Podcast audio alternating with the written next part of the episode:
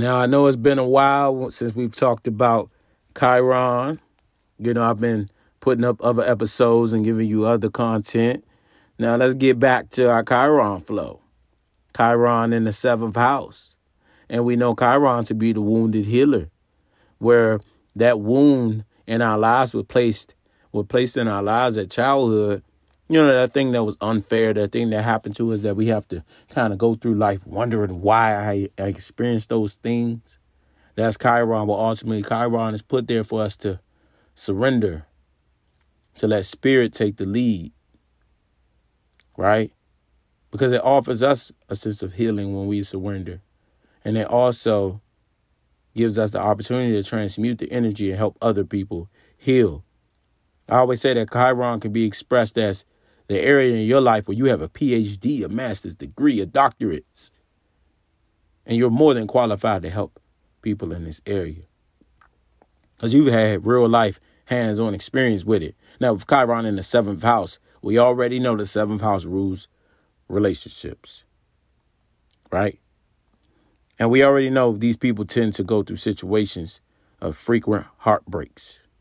They saw their parents have a tumultuous relationship. So you already know that this seeped into the subconscious of the person with Chiron in the seventh house.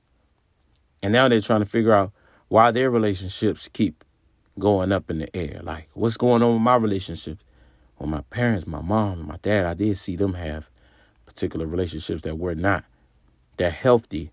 Or you saw them go through some type of ugly divorce, you know? With these people, ultimately, they go through situations where it's hard for them to be alone.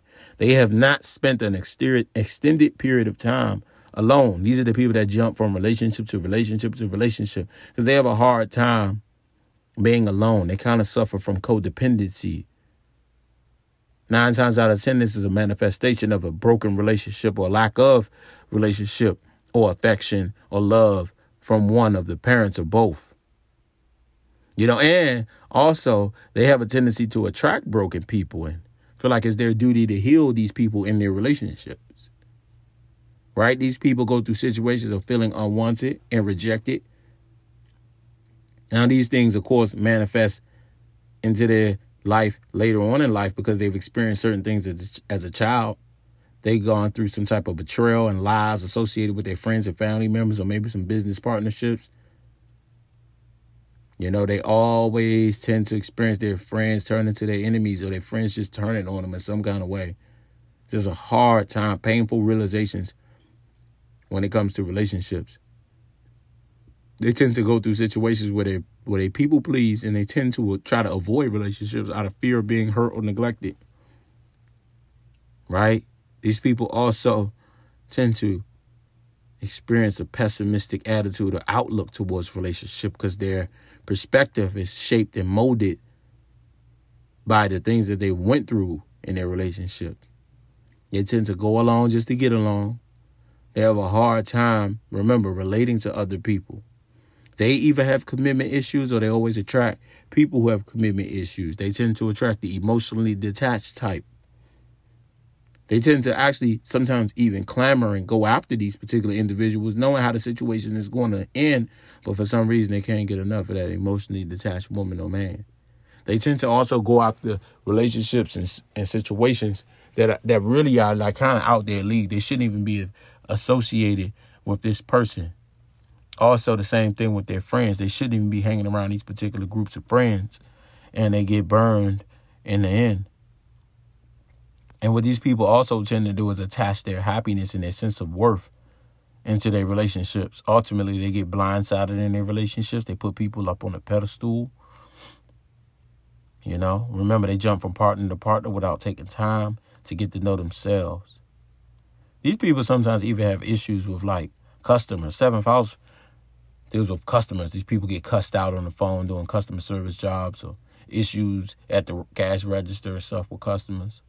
Issues with contracts and agreements, always signing something that backfires on them or some type of mis, mis, um, something that was misconstrued in a document that they signed, and they have to go to court. They have to do all types of stuff to sometimes fix some things. These people uh, also tend to be hopeless about love sometimes after they go through these situations, and they also have experienced some type of domestic violence or physical, emotional, mental abuse, or some type of violence in their relationships. Um, these people sometimes even go through situations where they may be pregnant and experience some type of abuse or or situation while they're carrying their child. Or they even have situations because the seventh house is associated with the second child. They have issues with their second child. Now, of course, we already know to kind of ease the pain with this particular wound, you know, love and accept yourself. You know, try to maintain that balance in relationship, but seek the validation through yourself, because opposite to the seventh house is the first house. Know when to walk away, guys. Prioritize yourself. Learn to be alone and accept yourself first. And your happiness is not attached to whether someone loves, likes, or wants to be affiliated with you. And you have to remember that, my Chiron in the seventh house people.